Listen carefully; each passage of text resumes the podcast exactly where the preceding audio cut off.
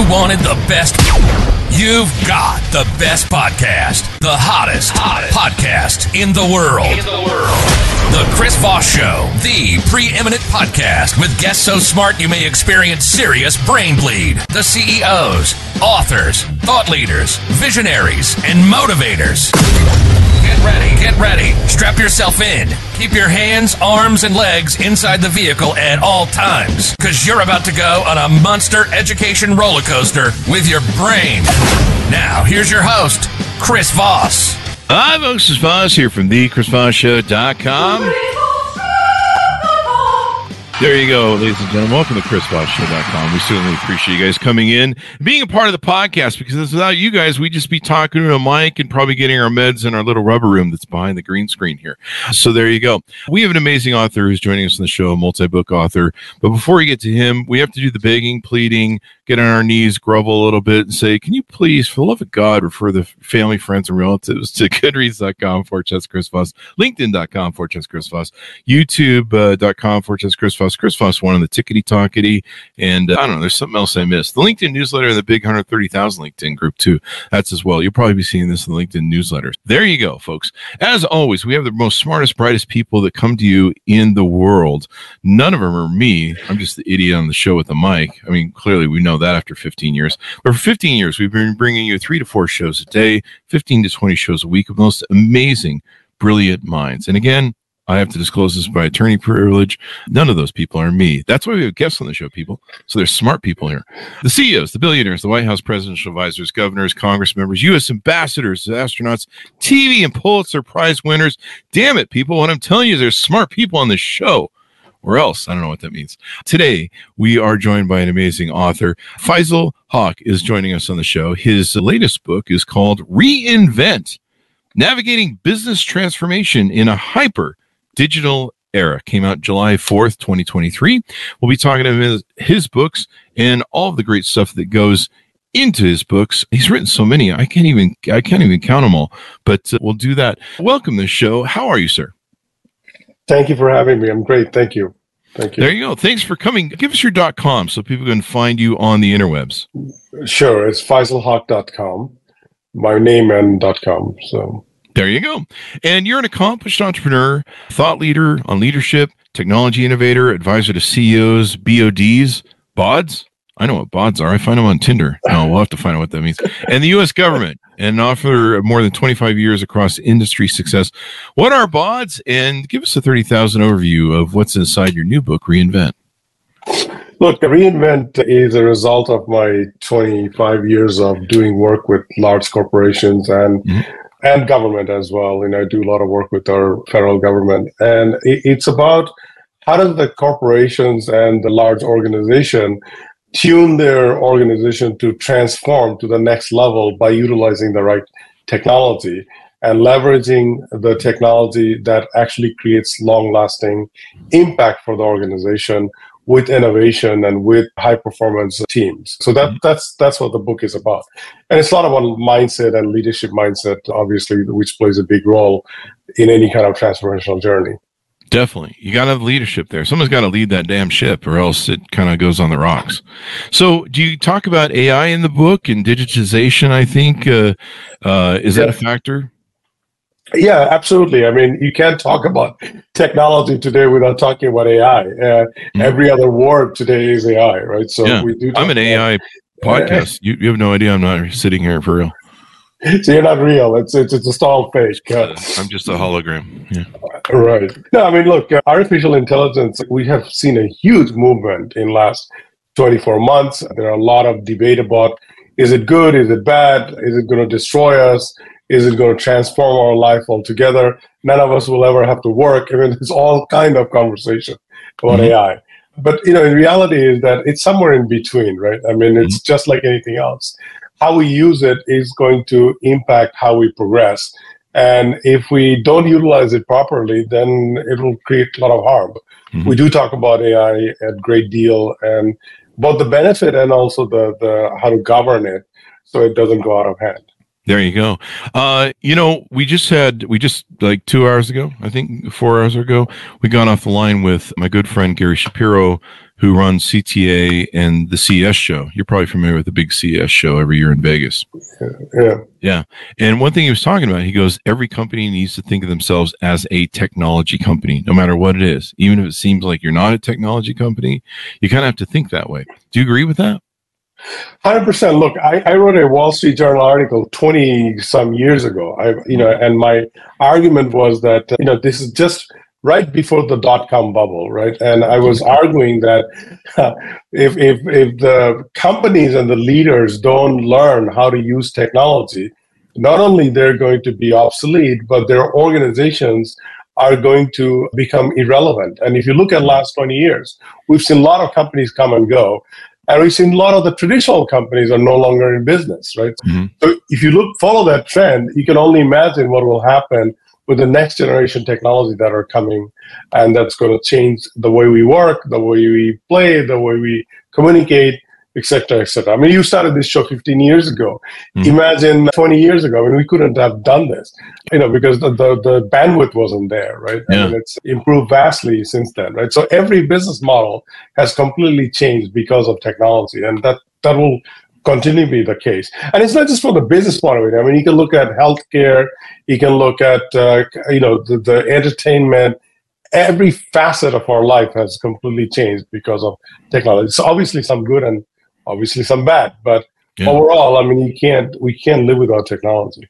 Definitely. I mean, I, I've seen technology and things that I never thought could be ad- ad- adopted or adapted to technology. I flunked second grade the uh, like farming you know you see like these yeah. these these farming tractors they have now yeah these things are crazy like robot ai machines they even i saw someone profiling i think with the wall street journal a, a, a new mach- farming machine that actually goes around and the ai will sense what which are the are the weeds and you know which yeah. is the growing root and it will, right. it will you know it will laser the weed, kill it, and it knows the difference. And it just does that driving down the row and you're just like, that's pretty ingenious. So there you go. Absolutely. I mean, you know, I mean, look, I mean, if you look at healthcare, right, mm-hmm. the opportunity with technology in healthcare is is enormous because the precision sur- surgery precision, the diagnostic of diagnostic of cancer, where you actually look at the DNA structure of human body and decide which cells are going array because of cancer growth. All of those are going to be far more accurate because of the technology than what of, of the software and the technology behind it is far more accurate than what human being can do on a on a, a real time basis, right? So mm-hmm. so that's the opportunity, right? But you can also look at what happened, what could happen if all of these things become rogue, right? Because and you know a lot of these we talk about AI, AI is mimicking the human behavior and is learning from the human history, right? So if you look, if you consider from that point of view, all the bad things we do as human is also going to be reflected with the technology, and it's going to be mm. proportionally uh, incremental. Right? There you go. I was listening to and Andreessen, Marc Andreessen argue with Sam uh geez, it's my one of my favorite podcasts. But he was he was arguing with them. People have heard me reference this on the show before, but he was talking. Mark Marc Andreessen kind of has a Pollyanna sort of blue sky thing to it, and you know, yeah. God bless him, he's got money in it. But you know, he was like, you know, it's it's sucked. Yeah, I sucked in the greatest things of humanity. And uh, Sam Harris is saying to him, yeah, but it's also sucked in the worst of us. You know, like I'm sure it's pulled Absolutely. in Hitler and you know atrocities Absolutely. that we've done across the the the world and horrors. And you know we always haven't been good people. I don't think we're still good people yet working on it. I i don't know. It might be human nature is the problem at its root. But you know and so and so it has all those. One thing that's interesting to me that i'll run by you that came out of my thought thinking on this is is and i think sam harris references he goes you know as human beings our paradigm is the breed populate the species breed and and you know keep the humanity alive. That's kind of our biological paradigm. You know, we try and sure. we try and think that oh, we do all this intelligent stuff and you know because sure. we're high minded, but really you know we're just trying to press chicks and breed and raise the kids so that they survive and and propagate yeah. the species. That's the that's the biologic biological thing. But even though this this these AR machines are sucking in the best of us, a lot of what we have designed has been limited by that thinking. You know, Yeah. has been limited by Yeah. the whole well, you know, propagate the species thinking. This thing is going to think in a way, and it's going to be its own species. Is the is the Yeah. theorem? It's going to be its own species that thinks about things that we don't think about because it's not going to have any limits or any limits for that matter. Of course. I mean, look. I mean, I'm working on a working on my next book, which which really around this topic of what's humanity, right? And Mhm. and and how do we think about humanity in general, and what's the limitation of of, of Mhm. humanity? You know, the human thinking, and how does the how does the new entity like AI takes that for good and for bad, right? I mean, you can you can almost look at what has happened because of the social media. I mean, if you look at social media, it's a reflection of the collective soul of humanity, right?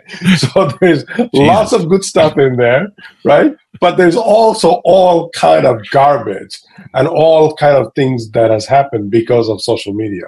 I mean, internet was the connector. Social media was like kind of the accelerator of the mirror of humanity. AI is going to be the the good, bad, ugly, and the worst of humanity all wrapped in one, right? So that's where the danger comes in because you know AI is like a children. It's, it's like a child. It's learn.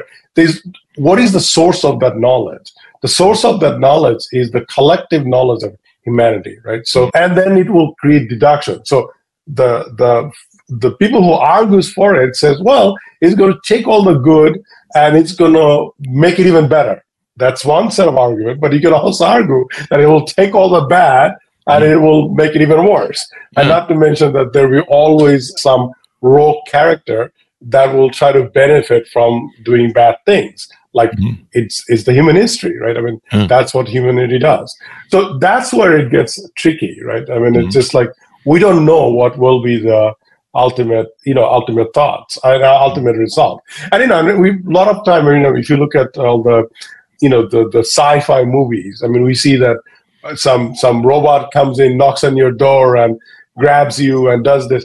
Eh, That's actually a, a, a primitive perspective.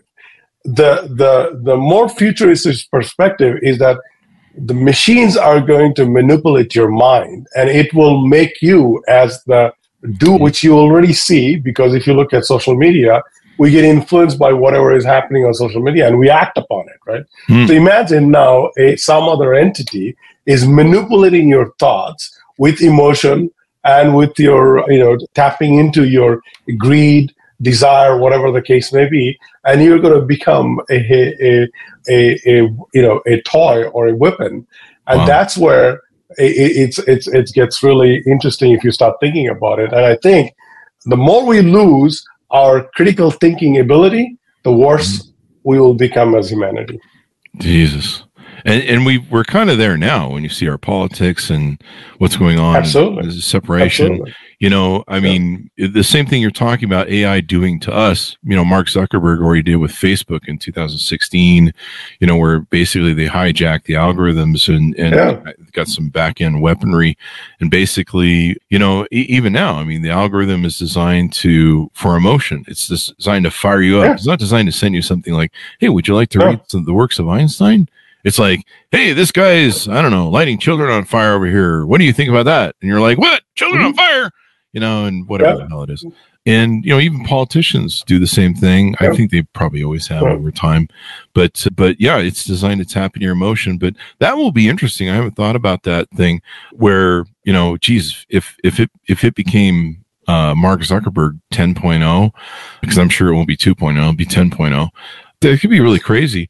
The one thing I've been thinking about lately that I'm starting to run people by is the amount of disinformation that can be created by with using AI and how that can Yeah. be manipulated for politics. We've had people on the show that have talked about this upcoming politics season. We're probably going to see a lot of deep fakes, a lot of different Yeah. manipulation, and you know, you, you may see like whole videos. We see that now. We see videos that are fake. You know, and you know, Yeah. maybe we'll see a presidential candidate who's I don't know doing something heinous and, and the video will look real and you know a lie gets around the world faster than whatever and maybe it will make a difference in a campaign maybe it won't you just you just don't know but the it, it almost seems like uh, for the amount of disinformation AI can generate at a, at a just incredibly massive scale, we almost need to start designing some AI systems that are somehow going to get to the truth. I mean, there there has to be an objective truth. I would think you're you're probably more of a scientist and a smarter guy than I am, but I think uh, from to to keep a society balanced, there has to be some sort of segment of of what we can all agree on as objective truth. Yeah, look, I mean, it, it's a combination of a lot of different things that you can put the genie in the bottle, right? I mean, it's a obviously technology because you know you can say look let's create some boundaries where it can tell you whether it's a digital entity versus a real entity that's that's from mm-hmm. a technology point of view right but if you look at from a ethics and law and governance point of view you can also start putting together a policy where you're not allowed to use a digital persona uh, mm-hmm. you know i mean like how to you know the, the idea of that well i want to create a persona and that's going to be my face to the world mm-hmm. that's a pretty dangerous approach because mm-hmm. uh, you know th- that's where the deep fake starts you know become mainstream right mm-hmm. so it's a combination of, of ethics law governance and technology mm-hmm. and and there are a lot of people are a lot of smart people around the globe is working on it including the various government i'm sure you've seen those things in coming out of europe there are yeah. stuff going on us department of uh,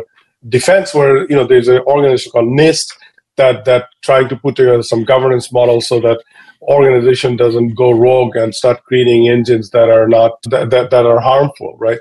But it's a collective it's a collective um, you know uh, responsibility. And and, and I, I hope and pray that we have learned from our at least last 10 years of human patterns and behavior and being manipulated by algorithm and de- divisiveness that we have managed to create worldwide, right? I mean, mm-hmm.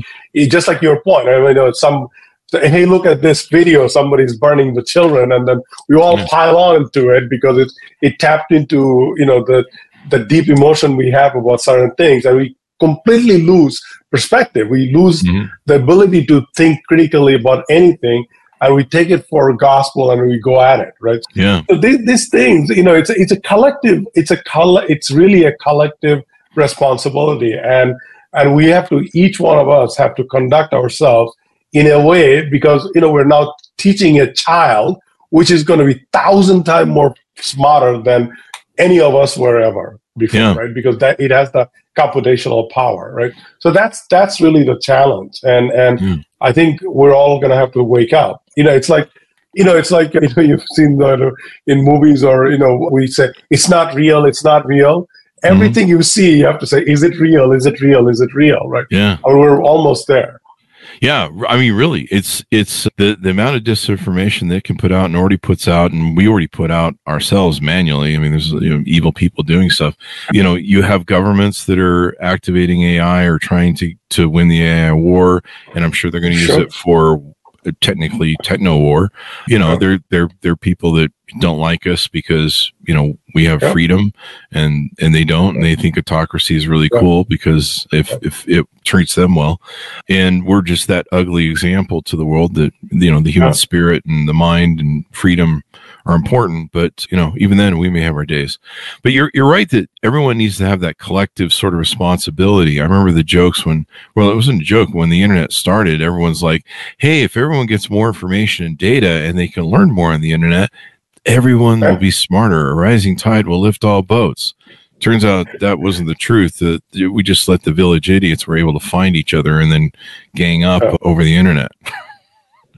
uh, you're right. You're right on. You know, I mean, I mean, look, you, you talk about this. I mean, it, just think about th- so many advancements that's happened. I mean, there's no no there's no denial of the good and the advancement that has happened because mm-hmm. of the technology and the connectivity and all the things that we have, the things we can learn. You know, it's it's it's really mind-boggling, right? I mean, the, it used to take like like years to do research. Now it takes days to do research, right? So because you have all this information, but at the same time, look, I mean, here's a, you talk about politics, just just a historical perspective.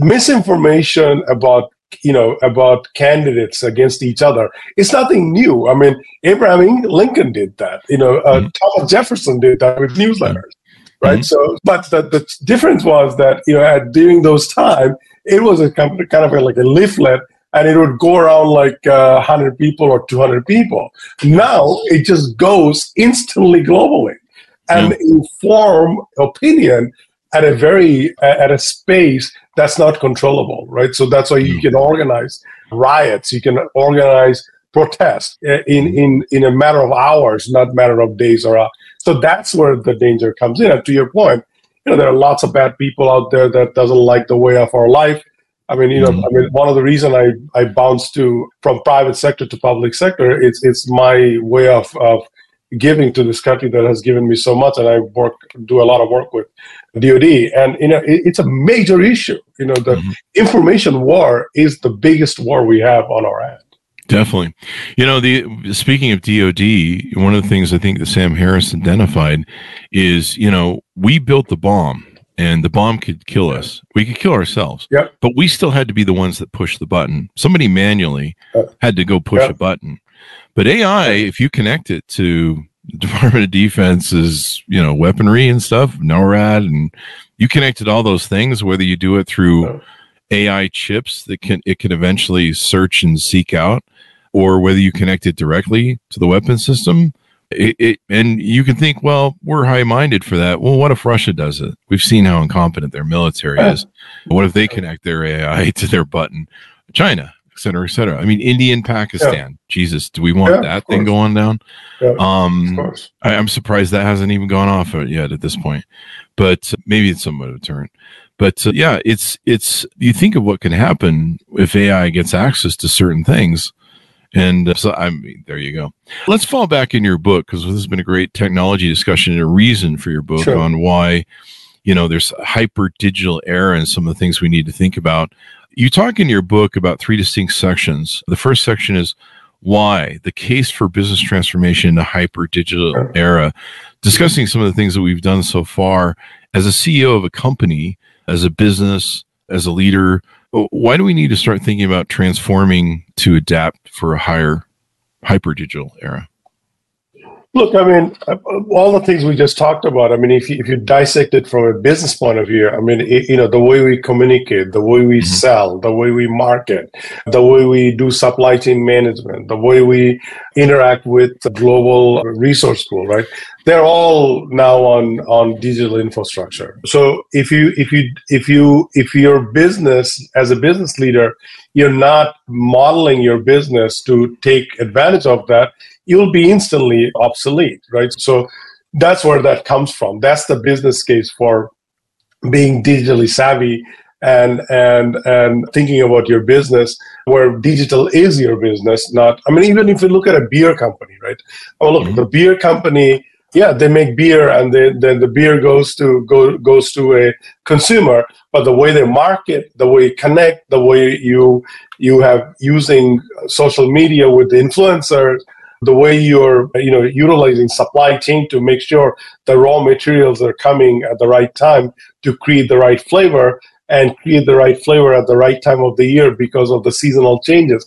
All of those are enabled by some sort of a digital technology right? And and and so that those are very simple basic example and you can expand upon that in a in a multitude of way. But but you know here's where it gets really tricky and it's kind of relates to the conversation we just have had because mm-hmm. you know I mean, we collectively as a society have to think about businesses that are responsible for global society as a whole right? So the, the things we push out there is it going to really have a long lasting positive impact or is it are we going to just make some short term money and that's why we are in business? And uh, by the way that doesn't work anyway because people see through that right? I mean i mean when you manipulate people to buy stuff that are not value added or harmful people you know they they get they, they push away from the brand that you're pushing out there right? Mm-hmm. so this is where that mindset of, of long-term thinking and impact on society as a general comes at play along with how does digital technology allows us to create a sustainable future. So we human society can thrive in the long term. So that's that's really what i tried to portray in the the first section of the book. And the second section of the book, we talk about okay, so you you got that mindset, you want to do good, and you do by doing good, you want to do well for yourself or your business or organization. Then how do you go about doing it? You know, mm-hmm. how do you think about technology? How do you plan for it?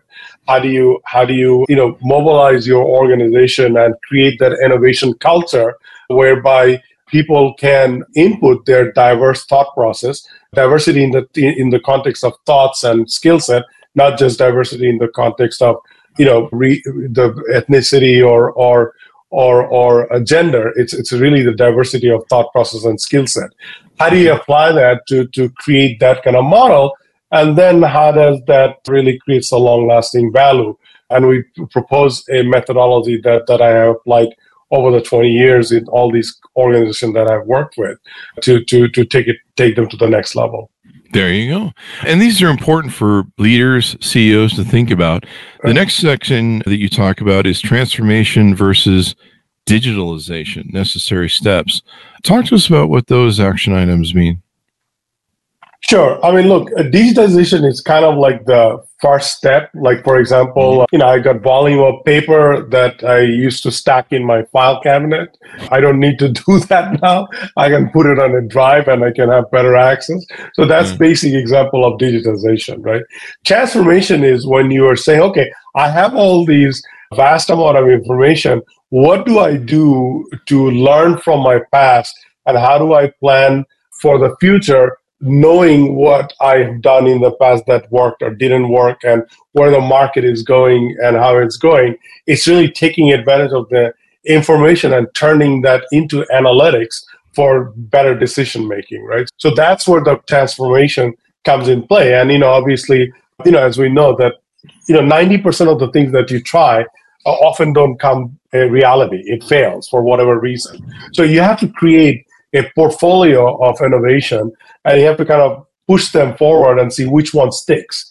And and then say okay well i've tried about 10 things and you know five of them worked and three of them died out but one of them really outlier so i'm going to d- d- devote my resource around it. So that that that's what the transformative mindset and transformational uh, model comes in play where just like your financial portfolio i mean you're not going to you know if you're smart you're not going to take all your savings and put it against one real estate investment and hope, uh, hope for the best.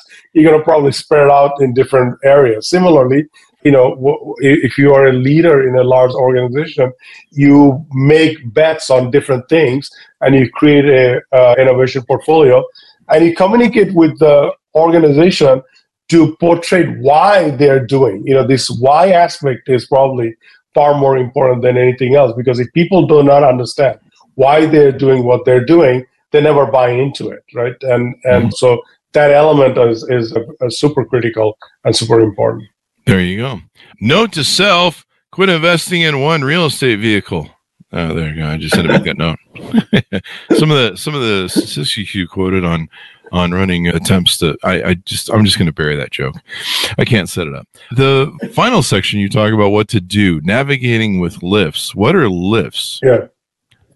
So it's a it's a five step mod, you know, a, a, process that where I talk about where you have to learn and you have to investigate, you have to formulate, and you have to mobilize, and then you have to monitor, right? Mm-hmm. So it's an acronym that that I use to de- describe that five steps. So the step number one is really analyzing where you are and where do you fit in the world and where you can add your value as an organization, right? And you, I'm sure you've heard of this idea of blue ocean and red oceans theory, where you may want to go after a market segment that are less populated or less competitive because you have a unique offering or unique you know capability so it starts looking at that and then formulating the ideas in the in the in the context of portfolio whereby i say look i've got four or five ideas that i'm going to tackle this year in terms of my growth strategy by utilizing technology and I'm going to try them out and see which mm-hmm. one of them really adds value.